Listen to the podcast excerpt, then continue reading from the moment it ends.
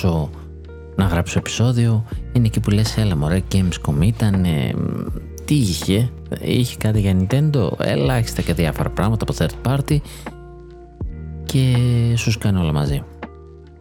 Σου σκάει ένα Super Mario Bros. Wonder Direct μόνο ένα τεταρτάκι πόσο ήταν μόνο για το συγκεκριμένο παιχνίδι για να το προμοτάρει. Γιατί δεν είδαμε κάτι για το για το Detective Pikachu απορώ που είναι και νωρίτερα και ε, θα προβλέπω να έχει προβλήματα. Ε, anyway μας έδειξε αυτό που είναι και μεγάλο Mario τίτλος και σκάσανε και τα μεγάλα παιχνίδια από άλλες κονσόλες γιατί Nintendo είμαστε εδώ χαλαρά παίζουμε μπαλίτσα. Δυνατές βέβαια κυκλοφορίες έτσι. Το Wonder δεν είναι να πεις άσχημο παιχνίδι και σκάσαν όλα μαζί ρε παιδί μου και δεν ξέρεις γιατί πρώτα να πρωτομιλήσεις.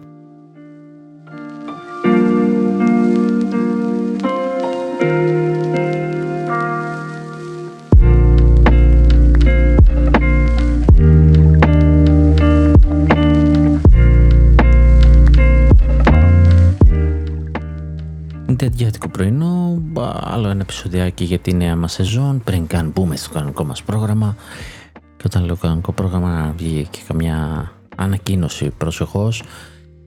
Το μόνο που ξέρουμε είναι η μόνη πληροφορία, η σίγουρη πληροφορία γιατί έχουμε πλαντάξει και τις ε, φήμες είναι για το Super Mario Bros. Wonder. Το παιχνίδι που έρχεται στις 20 Οκτωβρίου.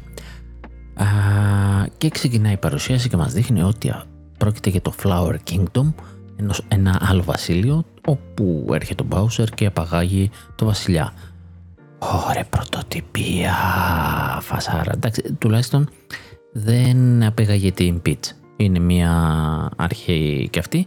Βέβαια υπάρχει λόγος που έγινε αυτό, τον οποίο θα, θα σας εξηγήσω λιγάκι για όσοι δεν είδατε την παρουσίαση και τέλος πάντων έχουμε λουλούδια. Όχι και τόσο καινούριο concept ε, και ξεκινάει να μας δείχνει τον κόσμο, ξεκινάει να μας δείχνει τις περιοχές ε, είναι 7 οι περιοχές και έχει διάφορα biomes, δηλαδή έχει έρημο, έχει δάσος, έχει υποβρύχια, υποβρύχες πίστες. Γενικά τώρα μου θύμισε λίγο ε, Super Mario Land 2, που είναι το αγαπημένο Mario και ίσως από τα ελάχιστα Mario που μου αρέσουν, ε, γιατί δεν είμαι fan του Mario.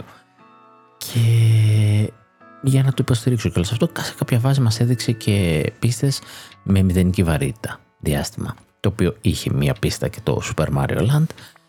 Μας δείχνει λοιπόν το κόσμο, ε, μας δείχνει ε, ότι ο κάθε κόσμος θα έχει πολλές πίστες τις οποίες δεν θα πρέπει να περάσει τη μία για να πας στην επόμενη. Μπορείς να τις κάνεις με όποια σειρά θέλεις.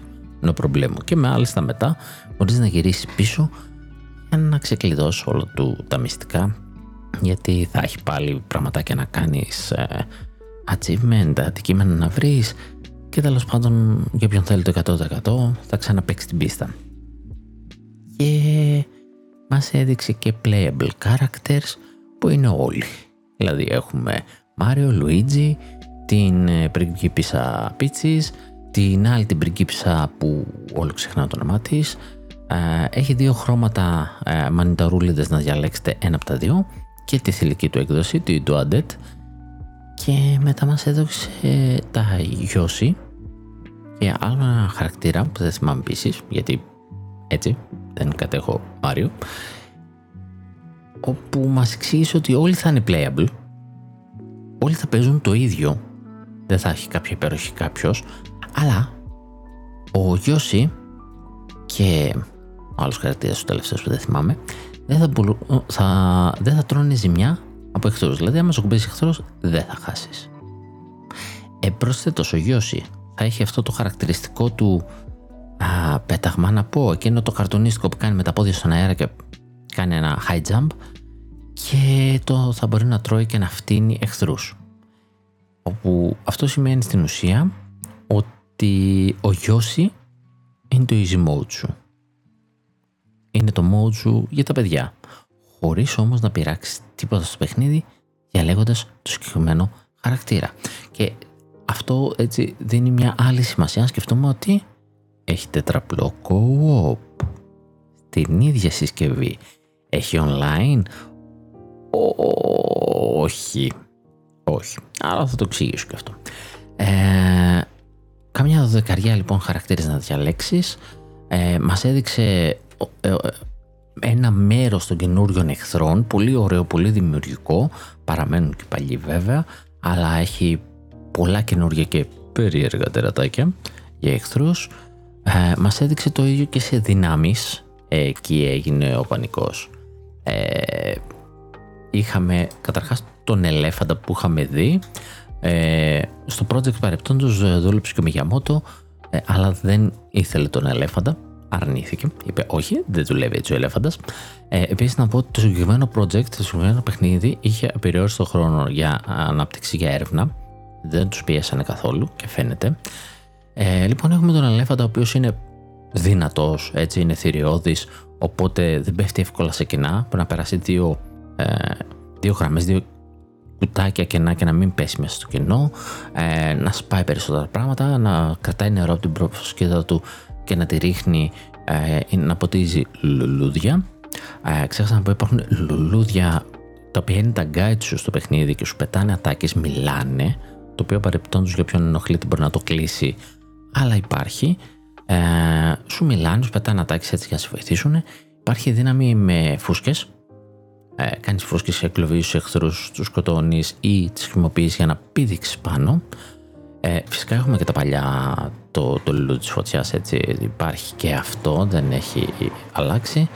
Α, τι άλλο είχαμε, είχε ωραία πράγματα. Είχε ένα άλλο με ένα τρυπάνι, το οποίο, OK, okay, τρύπαγες πράγματα, το προφανές, αλλά μπορούσες να κάνει, να πας και υπογείως και να προσπεράσεις εχθρούς ή ακόμα και από πάνω, δηλαδή έτσι όπως με το τρυπάνι να, να πηδήξεις πάνω και εκεί θα βρεις ας πούμε ταβάνι, να κάνεις το ίδιο, να τρυπήσεις και να μπεις μέσα και τέλος πάντων να σου δώσει μια άλλη επιλογή στο traversal.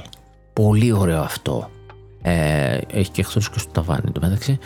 Ε, πολύ ωραίο το drill α, και στο τέλος μας έδειξε ξανά το Ludi το Wonder το οποίο το βρίσκεις μες στην πίστα και σου κάνει ένα wonder effect όπως, λέει, όπως είναι λογικό ε, σου αλλάζει την πίστα σε με random effect έχει ρε παιδί μου ξέρω εγώ 5, 10, 12 επιλογές και μόλις ακουμπήσεις το σύντο λουλούδι θα ενεργοποιηθεί μία από αυτές αυτόματα δεν ξέρεις τι και μετά υπάρχει και ένα δεύτερο λουλούδι που μπορείς να το ακουμπήσεις και να σταματήσεις αυτό το effect ένα από αυτά είναι αυτό που μας έδειξε που ζωντανεύαν οι σωλήνες και κάναν τα τρελά τους. Αυτό ήταν ένα από αυτά. Ε, δεν είναι το μόνο. Ε, οι, κάτι σαν βίσονες που ερχόντουσαν και ορμούσαν πάνω σου. Και αυτό. Ε, μπορεί ξαφνικά ο κόσμος να αρχίσει να πηγαίνει πέρα εδώ, να πλαγιάσει και να γίνονται διάφορα. Μπορεί να βρεθείς στον αέρα, στα σύννεφα, να ε, πέφτεις σε τεράστιες φούσεις να ανεβαίνεις. Να αλλάζει προοπτική, να γίνει top down και αυτό που θεωρούταν ταβάνι, ξέρω εγώ, και πάτωμα, να είναι το δεξιά-αριστερά σου, ξέρω εγώ. Κατάλαβες; Όπως είναι ακριβώς να γυρίσεις top down. Ε, να γίνεις κούμπα. Αυτό είναι λίγο ιδέα από το Odyssey. Ε, να γίνεις μια τεράστια μπάλα με καρφιά. Υπάρχει και αυτό. Ε, υπάρχουν πολλά πραγματάκια. Να γίνεις μια τεράστια φούσκα ο ίδιος. Και αρχίζει να χτυπάς χέρια και να προχωράς. Ε, πάρα πολύ ωραίες ιδέες. Γενικά, όλο το παιχνίδι ήταν γεμάτο φρέσκες ιδέες. Δηλαδή, εγώ που δεν γουστάρω Μάριο, ε, εδώ έχω ψηλοψηθεί, ρε παιδί μου. Ε, θα παιχτεί. Ε, πάρα πολύ ωραίο. Τώρα, ε, τι άλλο; Ε, μας έδειξε ένα επίσης πολύ ωραίο στοιχείο. Είναι τα badges. Τα badges στην ουσία είναι equipables. Ε, ένα τη φορά μπορείς να τι κλειδώσει 20, 30, 40 πόσα έχει και να παίξεις την πίστα με ένα από αυτά equipped. Και αυτά θα σου δώσουν από μία ιδιότητα. Παράδειγμα, να κάνεις ε, parachute, να πέσει, ας πούμε, με αλεξίπτωτο, που είναι το καπέλο σου. Ε, ή να πηδάς πιο ψηλά, ή να έχεις καλύτερο wall jump. Προφανώς αυτά είναι για σημεία που δεν μπορείς να φτάσεις υπό τις φυσιολογικές συνθήκες και θα πρέπει να ξαναγυρίσεις την πίστα με αυτό το συγκεκριμένο. Και αν όχι, να την κάνεις και δύο-τρεις ε, φορές με διαφορετικά badges για να ανοίξεις τα πάντα. Ε, έχει πάρα πολύ ωραία πραγματάκια. Πέρα από τα κλασικά που είπα, jump και συμμαζεύεται, έχει ένα να πετάς vine, ένα, ε, όχι στο, ένα φυτό τέλος πάντων, ένα ανερχόμενο και να είσαι σαν το Spider-Man. Ε, φοβερό επίσης για το transversal. Έχει απλά πράγματα όπως να έχεις ένα σένσορα να βρίσκεις συγκεκριμένα αντικείμενα. Α, και αυτά μέσα. Ε, ή να τραβάς τα, τα, τα coins πάνω στο coin magnet. Να γίνεις αόρατος. Ακόμα και για σένα. Ε, έχει το jet run που τρέχεις σαν τρελός. Δεν σταματάς πουθενά. Ναι, τρέχει. Εσύ απλά κάνεις jump. Ε, πάρα πολύ ωραίο. Πάρα πολύ ωραία πραγματάκια. Αυτά τα badges θα δώσουν πολύ άλλη πνοή και εδώ θα γουστάρουν καλά και οι speedrunners με το jet run θα γίνει χαμός αλλά θα, θα, θα γουστάρουν οι competitionist αυτοί που παίζουν Odyssey και ψάχνουν τα 900 moon αυτό θα τους κάτσει πιο καλά ε, θα, θα είναι φοβερό. Ε, τα badges ε, τα, τα βασικά τα παίρνεις από challenges. Βρίσκεις και αλλού αλλά έχει κάποια συγκεκριμένα challenges για να πάρεις κάποια badges πολλά πραγματάκια έχει. Πολλά πραγματάκια. Λοιπόν τετραπλό co-op παίζεις κανονικά και υπάρχει και το online που δεν παίζεις κανονικά. Δηλαδή είναι ο άλλος φαντασματάκι. Ε, το οποίο επίσης μπορεί να βοηθήσει σε κόντρες να ξεκινήσετε και χωρίς να ενοχλεί ο ένας τον άλλον να κάνετε κόντρες για την πίστα. Ε, και στις δύο περιπτώσεις ε, στο, ας πούμε στο κανονικό το co-op, το local ε, μπορεί να πεθάνεις έτσι. Γίνεις ξαφνικά φαντασματάκι και αν κάποιος έρθει πάνω σου και πατήσει σου κάνει help σε ανασταίνει στο online co-op τώρα που δεν το έχεις αυτό εκεί παίζει συστηματάκι ψιλογνώριμο ε, όπου μπορείς να αφήσεις εσύ την πίστα σε κάποιο σημείο που θεωρείς ότι είναι δύσκολο να αφήσεις ένα cardboard του εαυτού σου ένα σταντί. Και αυτό που θα πάει εκεί και θα αντιμετωπίσει την ίδια δυσκολία με σένα και πεθάνει να πάει στο σταντί και να αναστηθεί. Τα οποία όμως μπορείς να τα βάλεις και λίγο στρατηγικά διότι θα αναγράφει και πόσους βοήθησες δεν ξέρω αν αυτό θα έχει κάποια άλλη σημασία πέρα από το, τη δικιά σου ευχαρίστηση. Το οποίο να, εντάξει, είναι Kojima, έτσι. Είναι το τελευταίο παιχνίδι του Kojima έκανε τέτοια πραγματάκια. Έβαζες βοήθειες, σκηνιά, σκάλες σε σημεία που δεν την πάλευες για να βοηθήσεις τους παίκτες και ήταν αυτή η φάση. Ε, Μπορείς να αφήσεις like και δεν συμμαζεύεται. Δεν ξέρω γιατί δεν έχει κανονικό online play, αλλά δεν είναι κακό κιόλας. Γιατί εγώ, ας πούμε, που δεν ψήνομαι, ε, μπορώ να, να το έχω ανοιχτό και να βλέπω αυτά τα πραγματάκια και να, ε, και να βοηθιέμαι κάπου θα χάσω. Αλλά υπάρχουν και τα friend races που πάλι είναι οι άλλοι σαν φαντάσματα, περνά από μέσα τους, δηλαδή δεν επηρεάζει ο ένας τον άλλον, όπω γινόταν σε άλλα παιχνίδια και εκνεύριζε τους παίκτες. Και μπορείς να κάνεις race πόσο γρήγορα βγάλεις την πίστα και να παίζουν και άλλοι την πίστα και να μην σε επηρεάζει. Μπορείς. Είναι, είναι ok και αυτό.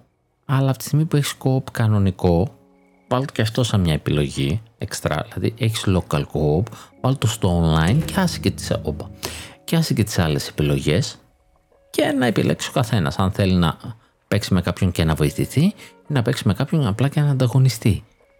Ε, να έχει και αυτή τη δυνατότητα. Και φυσικά στο τέλος υπήρχαν φήμες αυτές τις μέρες.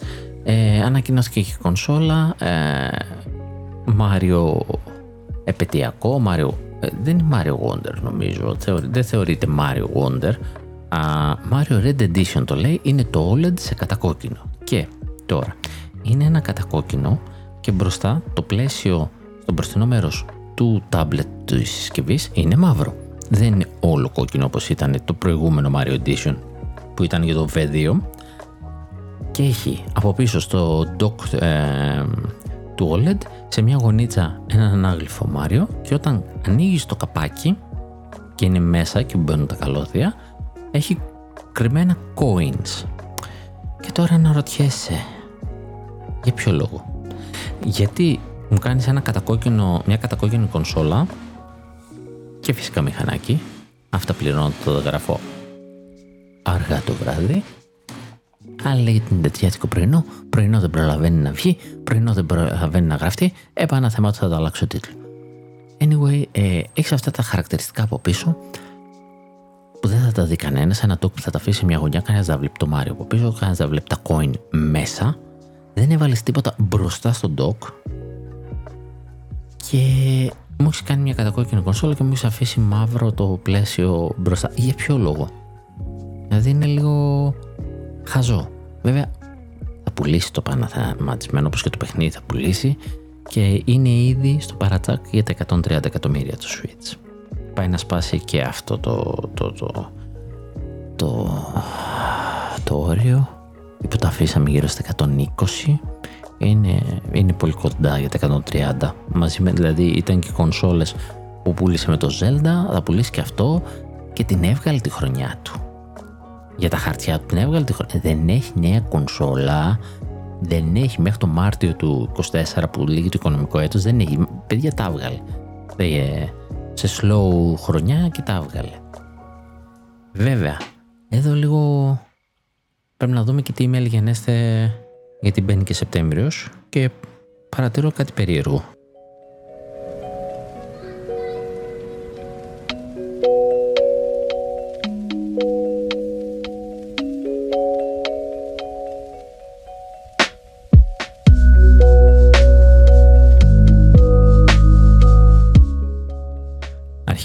Αρχικά παρατηρώ ότι τύπος με το μηχανάκι θέλω να μου σπάσει τα νεύρα γιατί ήταν εδώ επί πόση ώρα από κάτω και απλά μάρσαρε. Ε, δηλαδή ούτε βαλτός να σου μέσα μεριάτικα. και συνεχίζω μετά το παραλήρημά μου για το μηχανάκι. Δεν, από εδώ και πέρα θα μπούμε σε πρόγραμμα, θα γράφω μεσάνυχτα και ησυχάσουμε Παρατηρώ λοιπόν ότι δεν βλέπω παιχνίδι για το Σεπτέμβριο. Και βλέπω δύο παιχνίδια για τον Οκτώβριο. Να με ξέρεις, Σεπτέμβριο και Οκτώβριο για τις υπόλοιπες κονσόλες είναι φωτιά και οι δύο οι μήνες. Δεν είναι να πεις να γλιτώσεις κάτι. Το οποίο βέβαια ξανά έγινε μες στη χρονιά. Είχαμε δύο τον Ιούνιο. Το ένα δεν ήταν πολύ τρομερό μες στον ίδιο μήνα, σχεδόν το, δεν το λέει κυκλοφορία. Και δεν είχαμε κάποιο μήνα, νομίζω το μήνα Φεβρουάριο, κυκλοφορία.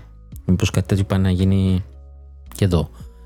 Και ίσως ε, θέλει να μας πει ότι αδέρφια, το Detective Pikachu δεν κρατάει μήνα μόνο του.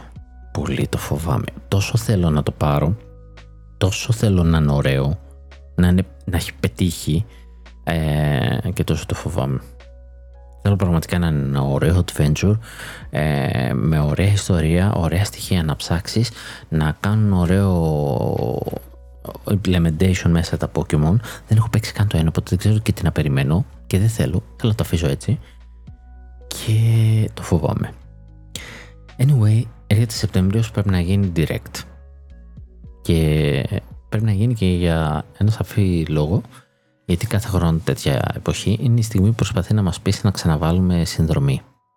Οπότε κάτι πρέπει να ανακοινώσει, διότι ακόμα δεν έχουμε πάρει αυτά που έχουν ανακοινωθεί από πριν. Το Game Boy Advance έχουν μείνει τόσο πολύ πίσω που δεν έχουμε πάρει, αν δεν κάνω λάθος, ούτε το πρώτο κύμα που ανακοίνωσε ότι θα πάρουμε και μας είχε δείξει τι και για το δεύτερο. Το Nintendo 64 έχει τελειώσει. Καλά τώρα δεν συζητάμε για ενιαίες σούπερ ενιαίες που έχει τελειώσει προπολού, δεν πρόκειται να δώσει και καινούριο και απλά σκάβει τον πάτο του βαρελιού. Ε, στη Sega, στο Genesis δεν έχει δώσει πολλά πράγματα επίσης.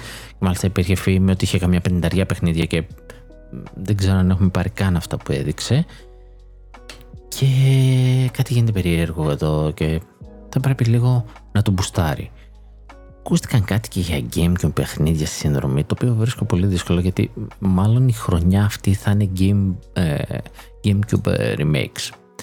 Επίσης ένα άλλο περίεργο βγήκε μια φήμη ότι ίσως έρχεται Season 3 ε, Year 3 Pass ε, αφού έχει σταματήσει εδώ και κάνα χρόνο, δύο, για το Smash, Smash Bros. Ultimate γιατί είδανε να ξαναστοκάρουν αμίμπο και τέλος πάντων γενικότερα βλέπουν πότε παραγγέλνουν τα αμίμπο, πότε στο κάτω και πότε δεν στοκάρονται και αυτό συνήθως ε, ε, υποδεικνύει νέο season pass. Δεν θα το αναλύσω τι ακριβώς έγινε και τι έγινε τις προηγούμενες φορές. Θα τα αφήσω έτσι. Ε, Επίσης υπήρχαν και πολλές φήμες γιατί αλλάξανε το ο πιστόφυλλο που έγραφε ότι αυτό είναι για 3DS και για Switch ή αυτό, για Wii U και άρχισαν να λένε να, να έρχεται η νέα κονσόλα θα έχει Amiibo ή απλά θέλουν να το βγάλουν και να τελειώνει γιατί τα περισσότερα γράφουν πάνω ότι είναι ξέρω εγώ για Smash Bros γιατί σχεδόν μόνο για εκείνο βγήκανε αμήμπο και ελάχιστη υποστήριξη σε άλλα παιχνίδια, αλλά πολλές φορές τα χρησιμοποιούμε και σε άλλα παιχνίδια. Και μάλλον θέλουν αυτές τις προφέρειε να τις βγάλουν για να μην κουράζονται, αλλά ε, πιο πιθανό σενάριο για μένα είναι να βάλει τους χαρακτήρες, τα season passes ε, του Smash Bros στη συνδρομή για τυράκι. Εγώ το έχω αγοράσει, δεν με νοιάζει. Το Year 2 είναι εξαιρετικό, έχει φοβερούς χαρακτήρες. Ε, το παιχνίδι γενικότερα είναι έτσι ωραίο, το ξανά εγκατέστησα τώρα. Δεν είμαι τόσο φανατικός του παίζω, αλλά στο χαβαλέ. Ε, πιο πιθανό λοιπόν θεωρώ να είναι αυτό να μπει με στη συνδρομή, αλλά πρέπει λίγο να μπουστάρει Game Boy Game Boy Advance. Ε, πολύ αργά, πολύ λάθος μοντέλο και συνεχίζει το ίδιο πράγμα. Το δίνουμε λίγο λίγο να κάνουμε δώρο. Τελευταία δεν δίνει και, και από αυτά. Δηλαδή δεν. Τώρα μας έβγαλε ένα παιχνίδι τώρα το 64 το Excite Bike. Μία που το είδα, μία που το ξέχασα. Έχει τόσο ωραία παιχνίδια το Game Boy και το Game Boy Advance.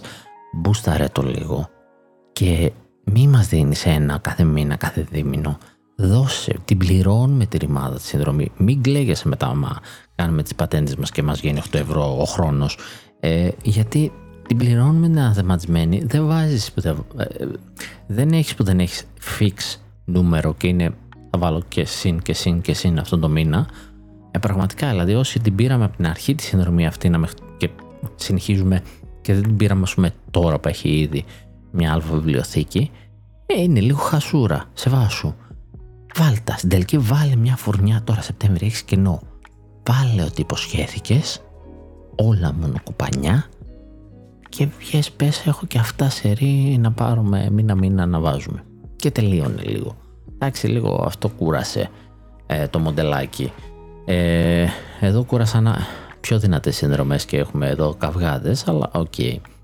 Ε, σε μικρά νεάκια έχουμε limited edition ε, Joy-Con γιατί αρχίσαμε τα Joy-Con, δεν ήμασταν τα limited edition παιχνίδια, θέλουμε και τα Joy-Con ε, που κάνει Joy-Con για το Cult of the Lamp ωραίο σχεδιασμένο πάνω το πλαστικό με σχέδιο από το παιχνίδι. Α, έχουμε μια έτσι, όχι και τόσο wow είδηση, αλλά έτσι για να βλέπουμε λίγο πώς δουλεύει η εταιρεία, όπου λέει ότι οι νέοι υπάλληλοι που πάνε στην εταιρεία κατά 98,8% θα μείνουν. Δεν φεύγουν, δηλαδή όποιος πάει μένει. Α, μας είπε και λίγο για Pikmin 5 ότι δεν θα περιμένουμε και τόσο πολύ τύπου ρολάρουμε τώρα, ρολάρουμε, πήραμε φόρα τώρα και γουστάρουμε και έχουμε φήμες ε, για νέο Switch πάλι, καλά θα τις πω σε λίγο αυτές.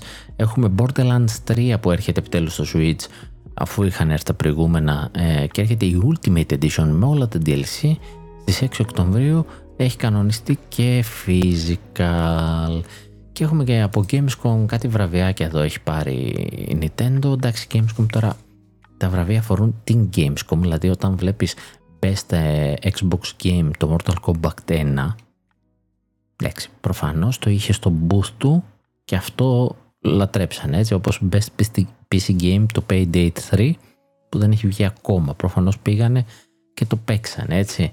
Και γι' αυτό το λόγο είναι σε αυτήν την κατηγορία. Αλλά έχουμε Best Nintendo Game, ok. Α, μισό να διευκρινίσω. Μιλάμε για το Zelda του Tears of the Kingdom, όπου είναι Best ε, Nintendo Switch Game, είναι Best Audio, Best Gameplay και Most Epic Game. Έχει πάρει αυτά τα τέσσερα και ένα βραβιάκι το Most Wholesome είναι για το Pikmin 4. Ε, τα μισά βραβεία είναι αυτό, εντάξει. OK, okay, γιατί έρχονται και τα GOTY τώρα και θα έχουμε να λέμε.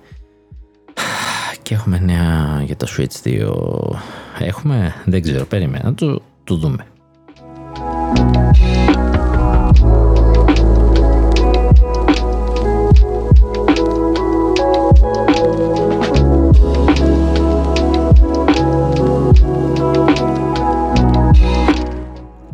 Πριν πω για τις φήμες, να πω ότι πριν μερικές μέρες βγήκε και το τρίτο part του DLC του Mario and Rabbids, ε, το Sparks of Hope.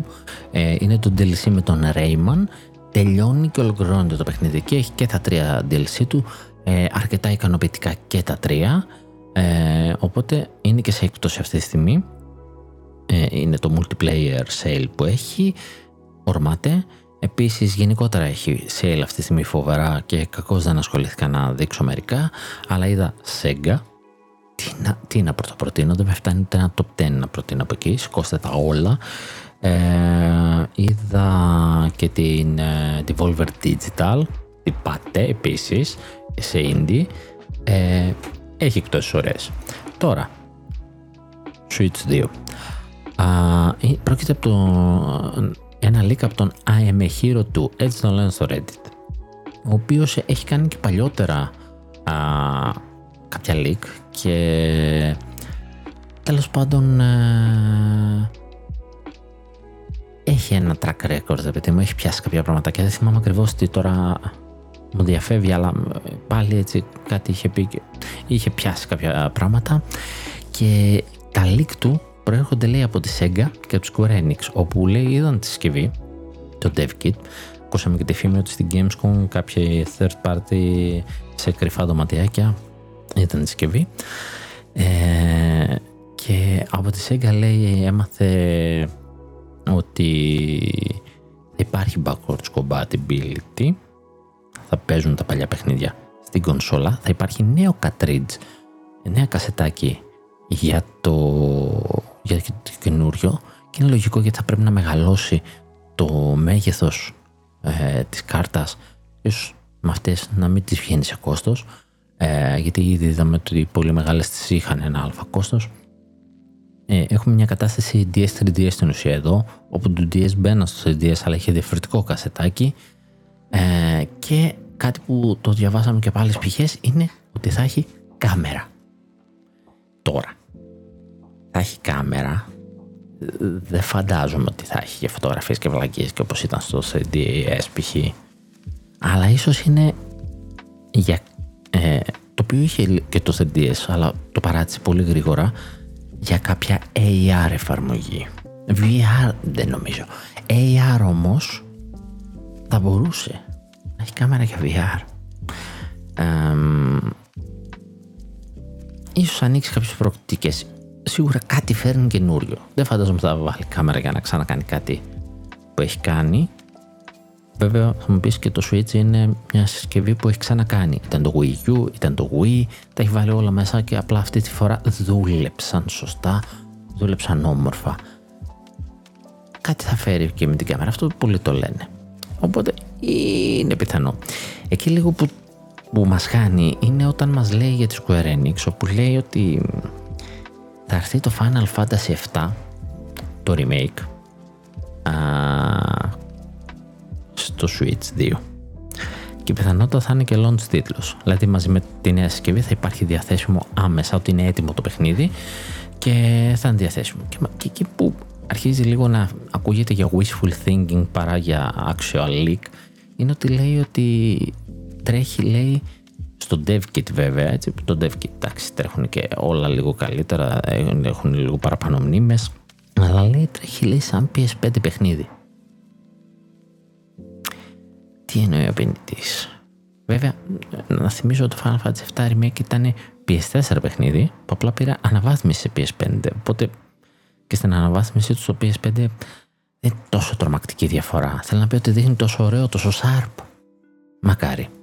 Απλά όταν στο πετάει έτσι ότι μοιάζει σαν PS5 παιχνίδι, για πες μας ότι έχει και τα loading του ότι έχει μέσα SSD να τρελαθούμε τώρα.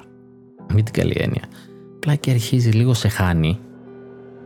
Δηλαδή τα προηγούμενα το είναι backwards compatible, θα έχει νέο cartridge και πιθανή κάμερα. Είναι ψηλό safe να τα πεις. Βασικά το backwards compatible και το κασετάκι είναι τα πιο safe. Κάμερα επίσης δεν είναι τραμαρά ακραίο, μπορείς να το πεις και να είναι και ψέμα να υποθέτεις και να πέσεις μέσα.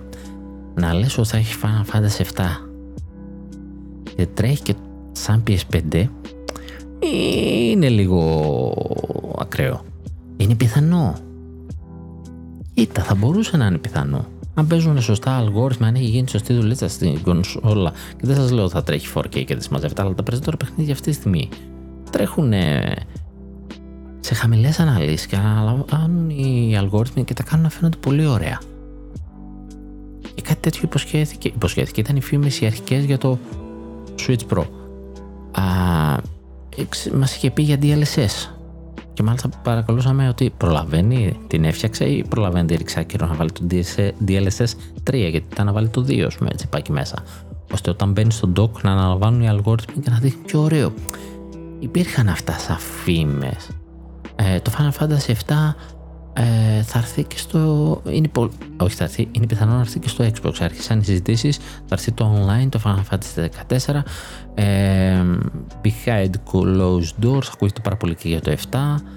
Ε, κάτι το οποίο έπρεπε, πρέπει να έχει γίνει εδώ και χρόνια γιατί έχει λήξει το, το time exclusivity της Sony εδώ και πολλά χρόνια και είχε ακουστεί ότι θα μπει και Game Pass και μάλλον έφαγε μαχαίρι από τη Sony από αυτά που ακούγομαι και από τα δικαστήρια. Μήπως τώρα πει Square γιατί έχει κάνει και λίγο ροή το Square.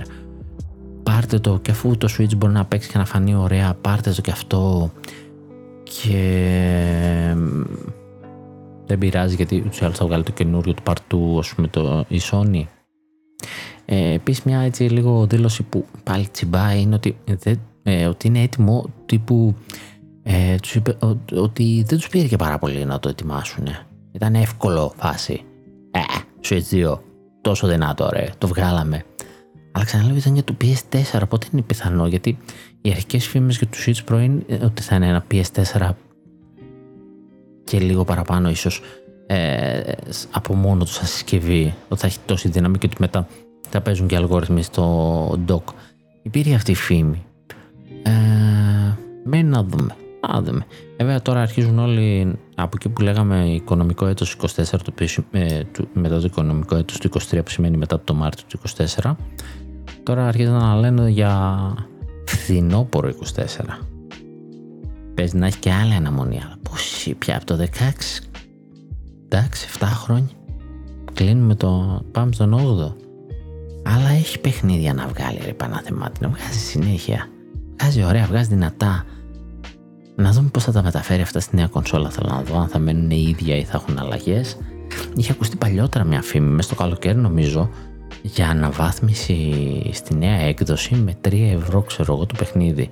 Όπως κάνανε με 10 ευρώ η Sony το Next Gen Update, να κάνει η, η Nintendo για 3 ευρώ. Δεν το πιστεύω ότι θα είναι 3 ευρώ. Ότι μπορεί να το χρεώσει είναι 3 ευρώ μόνο. Όχι. 5 μπορεί. 10 πιο εύκολα. Τρία. Δεν μου κάθεται σαν νούμερο. Θα ήταν πάρα πολύ ωραίο. Θα πετούσα 3 ευρώ τώρα μέσα στο store θα έκανα upgrade. Αβέρτα. εντάξει, κλασικά. Σεπτέμβρη θα περιμένουμε να δούμε τι θα ανακοινώσει. Ε, λίγο πολύ ξέρουμε. Ε, Οκτώβρη, Νοέμβρη. Για Δεκέμβρη δεν θυμάμαι να έχουμε παιχνίδι. Ε, το Super Mario, το RPG δεν είναι Δεκέμβρη, νομίζω είναι πιο μετά. Με το νέο έτος ψιλοξέρουμε παιχνίδι έχουμε ένα κενό Σεπτέμβριο όμως. Χωρίς παιχνίδι. Ή θα, θα δώσει κάτι πολύ μικρό, ή θα, θα κάνει κάτι με συνδρομές με τέτοια. Κάπου εκεί θα παίξει μπαλίτσα.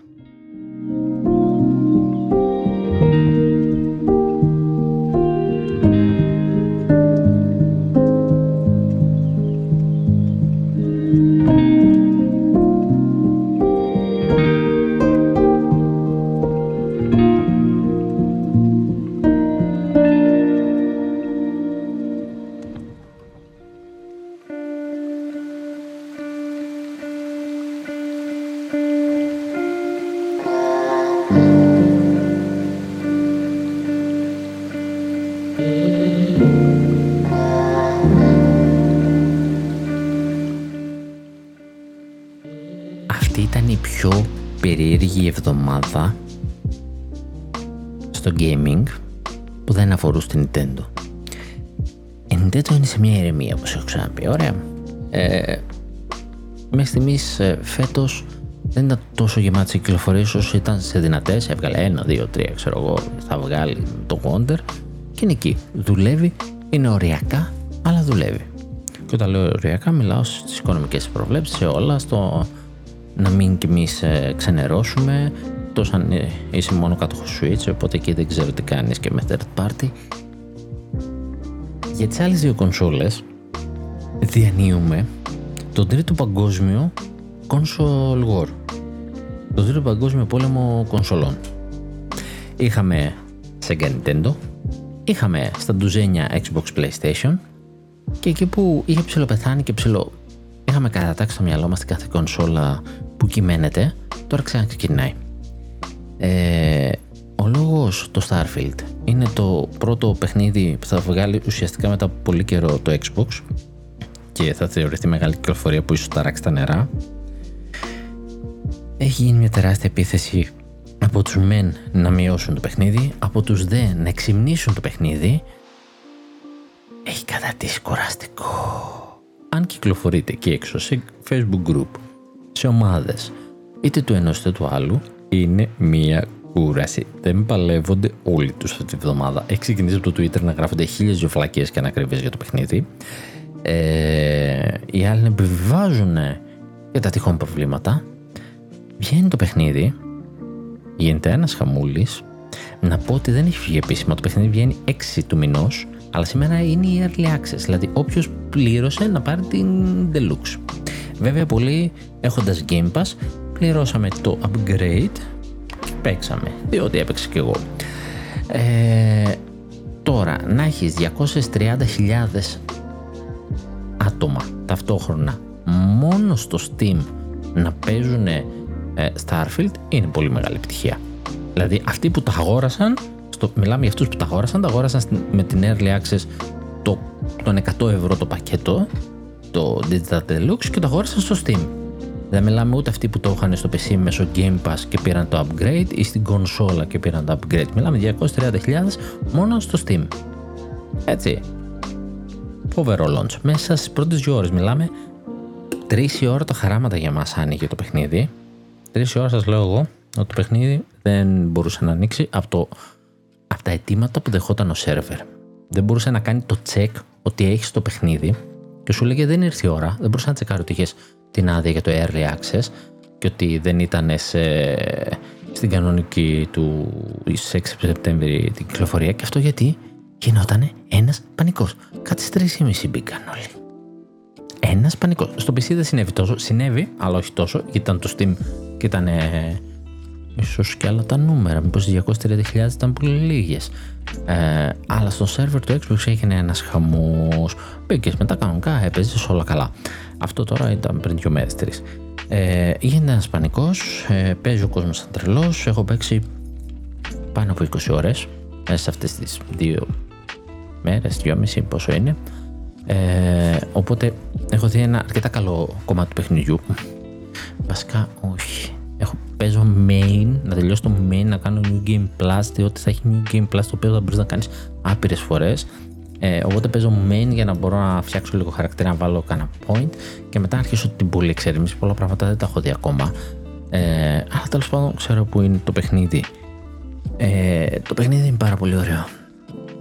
Είναι αισθητικό. Ε, σε κάποια πράγματα απογοητεύει, αλλά σε αυτά που είναι ok, σε αυτά, στα θετικά του είναι πολύ θετικό. Ε, έχει κάποια θέματα ε, με το HDR του, κάπου τύχουν όλα ξεπλημμένα άσπρα. Ε, ώρες ώρες τα γραφικά του φαίνονται λίγο όχι next gen, current gen, last gen. Ε, και κάποιες φαίνονται next gen.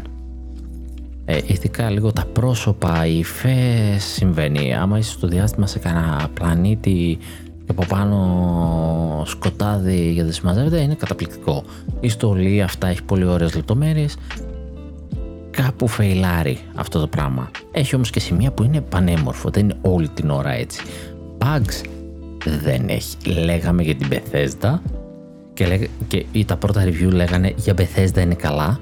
Εγώ θα σας πω ότι αυτό είναι ντροπή να το λέμε και από μερικές bugs όχι για Bethesda είναι καλά για οποιοδήποτε παιχνίδι βγάλει την Nintendo έξω σπανίως έχει bugs αλλά και οποιοδήποτε παιχνίδι ειδικά για το 23 βασικά όχι και αυτό άδικο είναι. Γενικά δεν έχει bugs. Έχει ελάχιστα.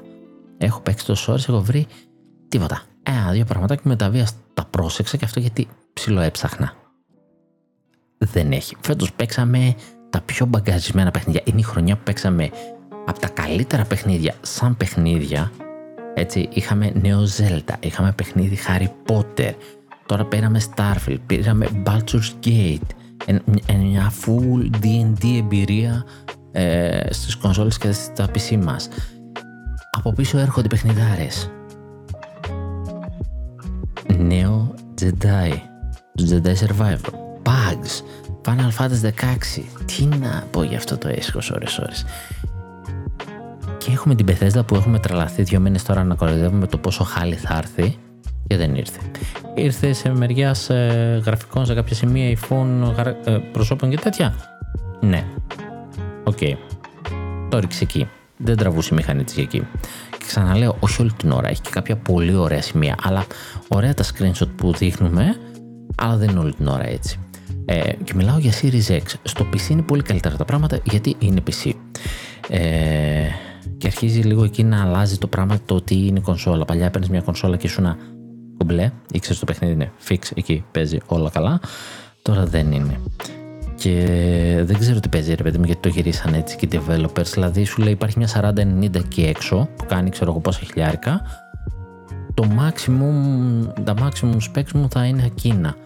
Πόσοι την έχουν τη 4090 ρε παιδιά; Εντάξει δεν θέλεις 4090 το συγκεκριμένο θέλει την προηγούμενη με μια 3080 ας πούμε 3090 παίζεις υπέρτιμη και με 60 frames και με όλα. Ε, άρα η ανάπτυξη έγινε στο PC.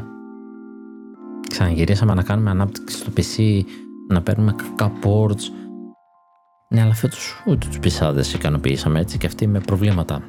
Φέτος. Τέλος πάντων, κάτι πάει λίγο στραβά εδώ και η εσωτερία μας θα είναι οι αλγόριθμοι που ανεβάζουν τα frame.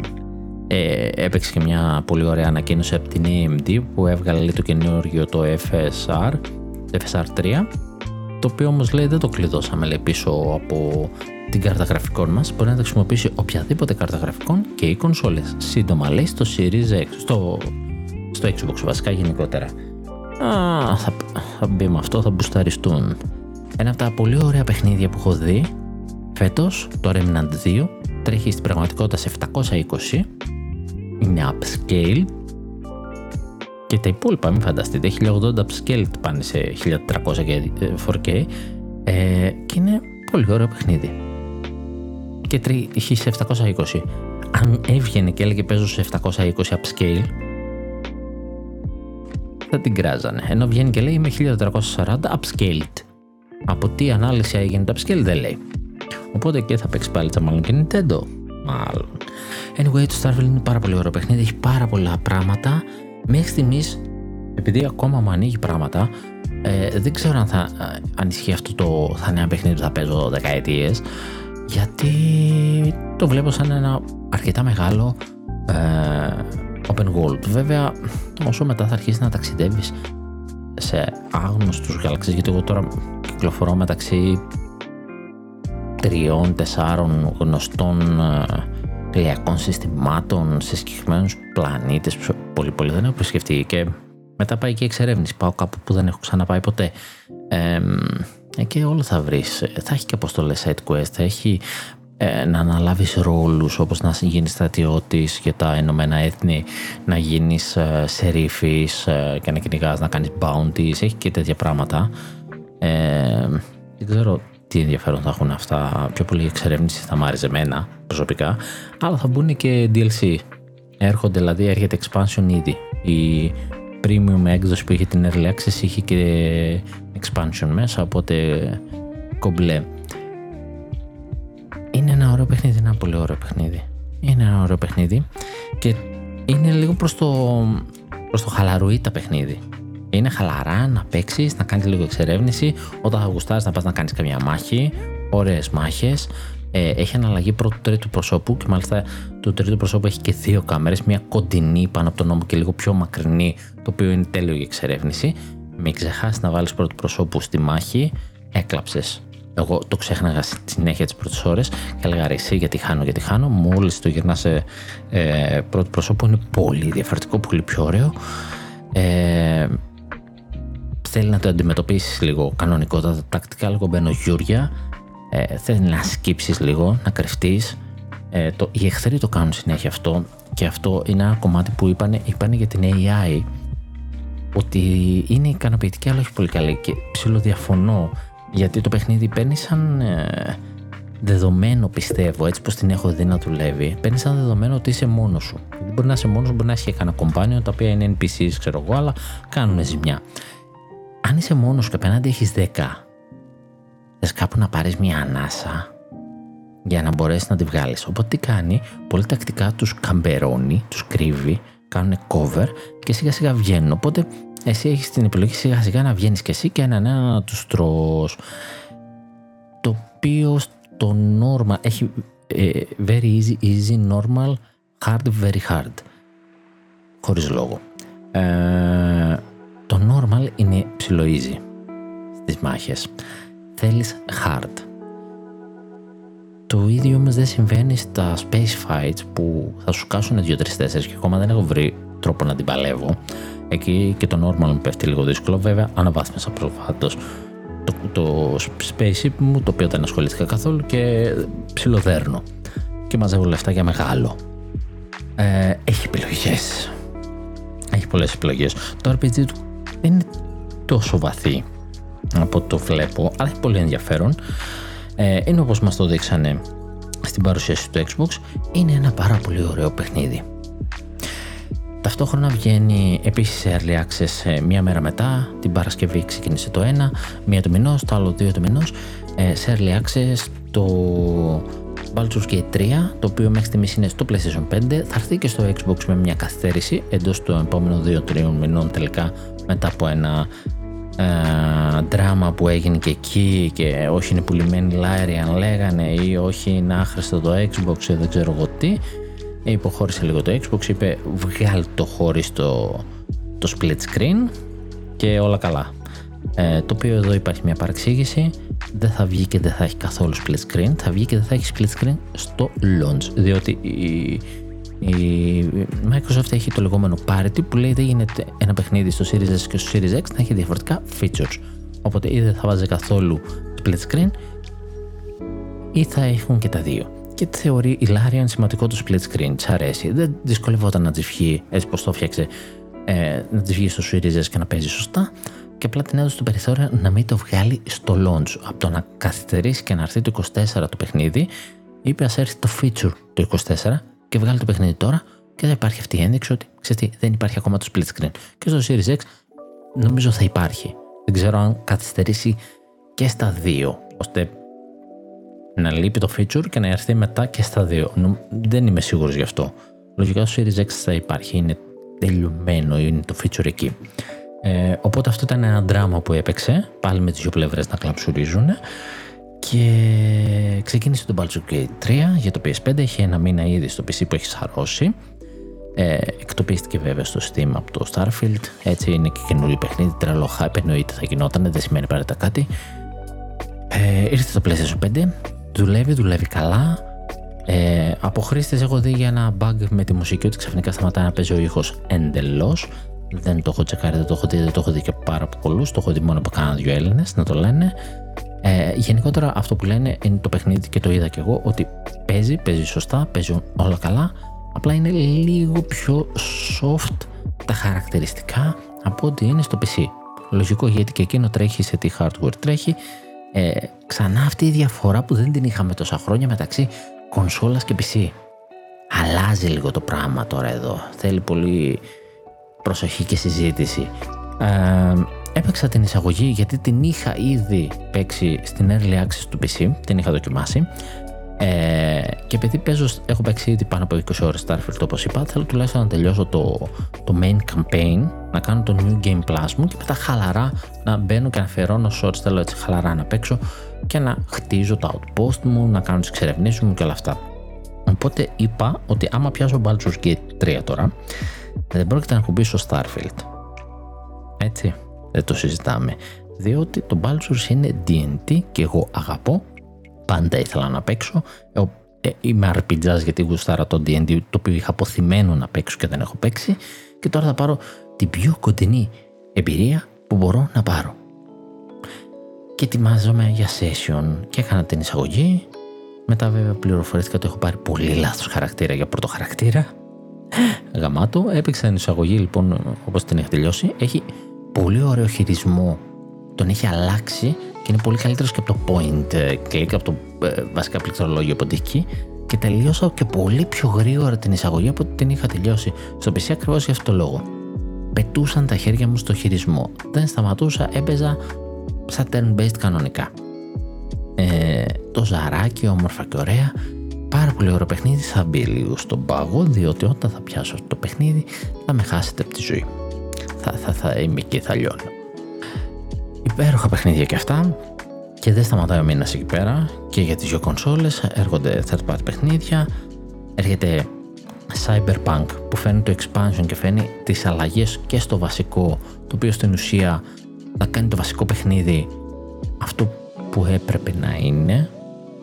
Ε, φτιάξαν την AI ας πούμε στην αστυνομία και την κάναν ακόμα πιο τούμπανο την κάναν τύπου Rockstar θα, θα, όσο θα κάνει ζημιές μες στην πόλη τόσο θα μαζεύονται αστυνομικοί. Ένας χαμούλης. Δεν πρέπει να παιχτεί και εκείνο. Πρέπει να παιχτεί. Μιλάμε το Cyberpunk το έχω παίξει σε δύο διαφορετικές κονσόλες, σε πέντε διαφορετικές εκδόσεις. Το πήρα στο launch στο Xbox One, το παίξα μετά το πρώτο μεγάλο update, μετά το δεύτερο μεγάλο update, το παίξα σε Series X, το παίξα μετά από το που διορθώθηκε, το παίξα λίγο στην τελική μορφή με το ωραίο το update το τελευταίο που το έκανε πανέμορφο και δεν συμμαζεύεται. Και έρχεται τώρα το σωστό. Ε τώρα πρέπει τι να το κάνω, το σβήσω το save παιδιά. Το σβήσω το save, θα το πιάσουμε την αρχή, να παίξουμε και το DLC και όλα μια χαρά. Πότε θα γίνει αυτό; Άγνωστο. Εδώ είναι που με εξυπηρετεί λίγο η ησυχία της Nintendo. Διότι βγαίνουν παιχνίδια τεράστια. Δηλαδή, να έχεις ένα Baldur's Gate 3 και ένα Starfield και αν θες να ασχοληθείς πραγματικά και όχι να ξεπετάξεις campaign, έτσι. Ε, να θες να παίξεις, να ασχοληθείς, να ψάξεις, να κάνεις. Έχεις βγάλει τη χρονιά σου με αυτά τα δύο, έτσι. Και ξαναλέω, έχει και το Cyberpunk που επίσης είναι πολύ μεγάλος τίτλος και εκείνο και Open World έχει πράγματα. Ε, έχουμε και Lies of P αυτό το μήνα. Τον Οκτώβρη πάλι έχει 4-5 καλά. Έχει και δύο η Nintendo εκεί πέρα. Αυτοί οι δύο μήνες είναι, δηλαδή δεν παλεύονται. Θα πρέπει μετά να συνεννοηθούν μεταξύ τους Νοέμβριο-Δεκέμβριο και μη σου πω και Γενάρη να μην βγάλουν τίποτα. Κατά τέλη Γενάρη να κάνουν τα event τους και να μας πούνε: Έχεις από εδώ και πέρα παίζει αυτά διότι δεν βγαίνουμε μάνα μου, δεν βγαίνουμε. Αυτό είναι καλή περίοδος, βγαίνουν καλά παιχνίδια. Αν είσαι multi-platform, να το πούμε και αυτό. Ε, προβληματάκια βέβαια σε, στη δημιουργία τους, ε, bugs, μαθαίνουν ακόμα και την Unreal Engine 5, έχουμε τέτοια προβλήματα, δεν θυμάμαι αν ποτέ είχαμε τέτοια προβλήματα σε κονσόλες με το performance να ασχολούμαστε τόσο. Να έχει modes. Έβαλα ε, κάτι που δεν περίμενα πούμε, να πω ένα παράδειγμα. Baldur's Gate 3 έτσι στην ουσία είναι ένα turn-based παιχνίδι. Και έχει και αυτό τα δύο γνωστά modes που έχουν οι next gen κονσόλες δηλαδή έχουμε το performance και το quality. Το performance είναι το ε, είμαι 1080 και πάνω με upscale όσο πάει ανάλογα θα παίζει ανάλυση αλλά θα πιάσω 60 frames. Και το quality είναι ξέρω εγώ 1440 σε άλλα παιχνίδια και 4K αλλά με 30 frames. Και λες ten best είναι ρε φίλε τι 9 και τα 30 frames και όντως το quality έχει λίγο καλύτερα ε, χαρακτηριστικά έχει και λίγο καλύτερες λεπτομέρειες αλλά τα 30 frames ναι φαίνονται διότι είσαι πάνω στο χάρτη είναι οι χαρακτήρε οι οποίοι δεν είναι ακίνητοι, δεν είναι πιόνια. Είχα δίπλα μου ένα imp να πετάει. Στα 30 frames ήταν έσχο. Το λέω εγώ τώρα που τα 30 frames τα έχω συνηθίσει αβέρτα. Nintendo μονίμως 30 frames μας δίνει και ναι με ενόχλησε. Και λες τώρα κάτι κάτι κάτι δεν κάνουμε καλά. Έτσι λίγο έχουμε χάσει την παλίτσα εδώ πέρα ε, με το όλο θέμα και είναι και ένα ε, όπως έχω ξαναπεί κάτι που θέλω από τη νέα κονσόλα της Nintendo να στοχεύσει τα 60. Δεν με νοιάζει να πάει παραπάνω ανάλυση. Ας μείνει 1080. Ένα ωραίο κρίσταλο 1080. 60 frames όμως και όπου μπορεί να το κάνει στα παλιά της παιχνίδια να μας δώσει πάτσα βασικά αρρωσταίνω θέλω να παίξω το Xenoblade ξανά κανονικά και να είναι πιο ωραία από ό,τι είναι τώρα. Πώς θα γίνει αυτό; Έχω αυτό το πρόβλημα. Ε, γι' αυτό λέω ότι είναι μια περίεργη χρονιά. Γεμάτη καλά παιχνίδια αλλά και προβληματικά παιχνίδια. Το θα μου πεις αυτό είναι προβληματικά γιατί είναι καλά. Είναι διασκεδαστικά. Και εκείνη που λες τώρα ήταν μια καλή χρονιά ε, δεν ήταν θα, θα πλησιάσει και ο καιρός για τα Game of the Year κάτι το ζητάμε αυτό Zelda είναι Game of the Year είναι Zelda, Best RPG είναι ε, Baldur's, ασυζητητή. Το Starfield δεν ξέρω που θα μπει. Σε κάνα sim, να το πούνε Space Sim, δεν ξέρω. Είναι, είναι περίεργη χρονιά. Και είναι αυτό, ανοίγουν έτσι και σιγά σιγά τα χαρτιά και εμείς πλέον ήμασταν υπόμονοι. Ε, όπως έτσι έχει γίνει και ένα θέμα με το PlayStation Plus, το οποίο αύξησε τη συνδρομή και την αύξησε πολύ, κάνα μια 35 κάτω πόσο, χωρίς τίποτα όμως, δεν έχει πει γιατί, δεν το έχει επικοινωνήσει και όλοι λένε και υπάρχουν οι φήμες ότι όλοι λένε, όχι, όλοι γκρινιάζουν και δικαίως αυτή τη φορά, τουλάχιστον την, τα πείρα που πρέπει να πάρει αυτή τη φορά, αλλά κάτι μου λέει και το λένε και ήδη κάποιες φήμες ότι το Σεπτέμβριο θα γίνει event και εκεί θα ανακοινώσει κάτι για τη συνδρομή και θα τη δικαιολογήσει. Εγώ πιστεύω ότι θα ανακοινώσει κάτι το οποίο δεν θα αξίζει πάλι η συνδρομή αυτά τα λεφτά, αλλά θα, θα τη δικαιολογήσουν όλοι. Yeah, ε, από μερικές συνδρομές παραμένει το, το καλύτερο value παραμένει το Game Pass. Αν έπρεπε να κρατήσω μια, θα κρατούσα το Game Pass. Nintendo, sorry. Έτσι όπω το έχεις χειριστεί, λάθος. Ε, η Sony επίσης δεν έχει τόσο ενδιαφέρον όσο έχει το Game Pass. Το Game Pass δοκιμάζουμε πολλά ωραία πράγματα. Οπότε ναι, στη μάχη των συνδρομών αυτό είναι... Και ο καυγάς συνεχίζεται. Και ο καυγάς είναι... Η Nintendo παίζει low key, χαλαρά, χαμηλά την παλίτσα και βγάζει τα φραγκάκια της και παίρνει μια χαλαρή χρονιά το οποίο σημαίνει έρχεται από πόνος από πίσω. Και η Sony μαλώνει με το Xbox με ένα Xbox ψηλό πεθαμένο παρά αυτά και είναι πολύ κρίμα γιατί η έλλειψη ανταγωνισμού φαίνεται και από την έλλειψη, έλλειψη δημιουργικότητας από τη Sony. Ελπίζω το Starfield να δώσει το boost που πρέπει. Από πίσω έρχεται και το Forza το οποίο εντάξει είναι τίτλος πιο συγκεκριμένου κοινού. Τώρα η Sony ανακοίνωσε και κάτι περιφερειακά ρε παιδί μου. Έβγαλε το portal το οποίο είναι για να στριμάρεις από την κονσόλα σου. Δηλαδή θέλει να έχεις ανοιχτή κονσόλα και να πληρώσει 200 ευρώ για να έχεις ένα 8 inch Switch που δεν παίζει παιχνίδια το ίδιο. Και κάνει 200 ευρώ όσο κάνει ένα Switch Lite. Και το κορυφαίο, δεν του βάλε Bluetooth, του βάλε κάτι άλλο για να ακούσεις μουσική, πέρα από το 3,5 jack που έβαλε για δικαιολογία, αν θες σύρματα, έβαλε ένα καινούριο που έχει, το PlayStation Link, το οποίο λέει μεταφέρει πιο γρήγορα ήχο σε high bandwidth, οπότε μιλάμε για audio file Και λες, καλό, αλλά μου κόψεις τον κλασικό τρόπο. Και λες πόσο τα ακουστικά, 200 ευρώ κατηψήρες φορητές. Έχει και με 150 τα elite τα, τα ακουστικά της, έχει τα πλάτα ακουστικά της και που έχουν 100 ευρώ, έχει και 150 τα elite τα οποία έχουν μέσα και ένα φορτιστή που 50 ευρώ φορτιστής είναι σίγουρα. Ε, τα κρεμάστο είναι μια κρεμάστρα και φορτίζουν. Και λες γιατί, και λειτουργούν με, με το link. Ναι, αλλά το PlayStation δεν έχει αυτό το link. Διότι τώρα το ανακάλυψαν και το βάλανε. Άρα, είτε πάρεις ε, για την κονσόλα σου, άσε το, το portal, το φορητό το οποίο είναι συμβατό γιατί είναι πιο καινούργιο, αλλά όσοι έχουμε αυτή τη στιγμή κονσόλα, αν θέλουμε να πάρουμε τα 150 ε, ευρώ elite ακουστικά ή τα 200 ευρώ τις ψείρες, βασικά μόνο τα elite ακουστικά για τις ψείρες δεν διευκρινίστηκε, αλλά τα elite ακουστικά θα έχουν στικάκι, όπως έχουν και τα πλάτα ακουστικά.